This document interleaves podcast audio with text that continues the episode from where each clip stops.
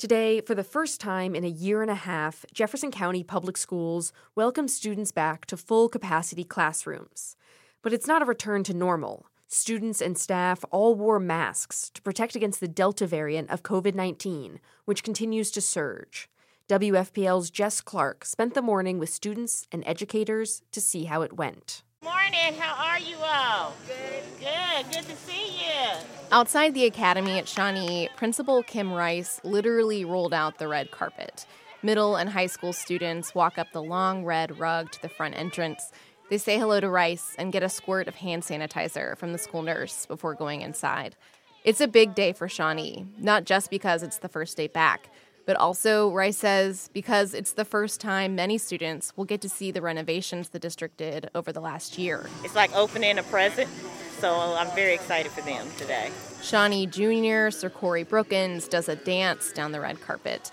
He can hardly contain himself. I'm feeling very, very, very excited. Everybody here. Everybody's coming to school. It's the first day. We got the balloons out, the red carpet. I'm, I'm feeling good. Shawnee senior Bianca Sanchez is a little less enthusiastic. She's already nervous about her final senior project, and she's worried about getting COVID 19. Like many of her classmates, she's not vaccinated.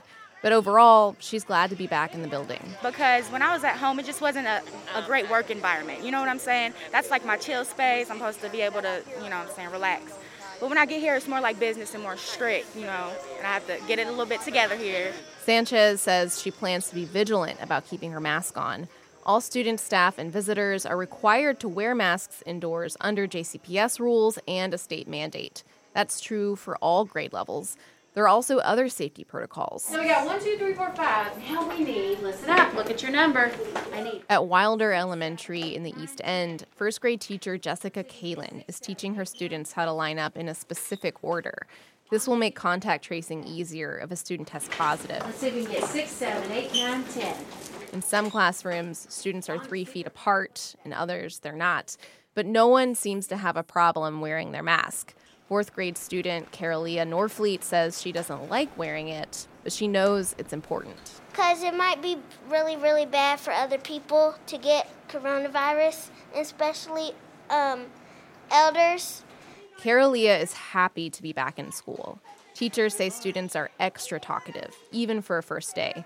But there are some tears. In the cafeteria, one kindergarten girl can't bring herself to eat her corn dog and applesauce.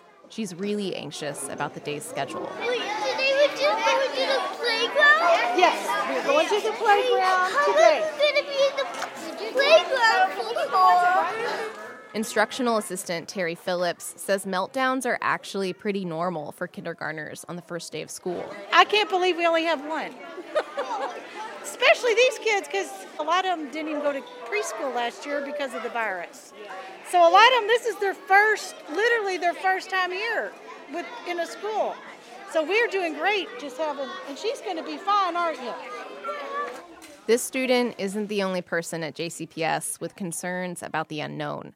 Back outside the academy at Shawnee, JCPS Superintendent Marty Pollio says the Delta variant has made the school year much less predictable than he originally expected. It's really hard to know what's going to happen. I mean, I think that one of the powers of having masks on is hopefully we'll be able to remain in school and not have to quarantine thousands of kids. But, you know, we're going to have to be very flexible as we've have, had to have been the past 18 months and just um, respond to whatever's in front of us for our kids. That includes possible outbreaks of the coronavirus. By noon, at least two elementary schools had confirmed positive cases.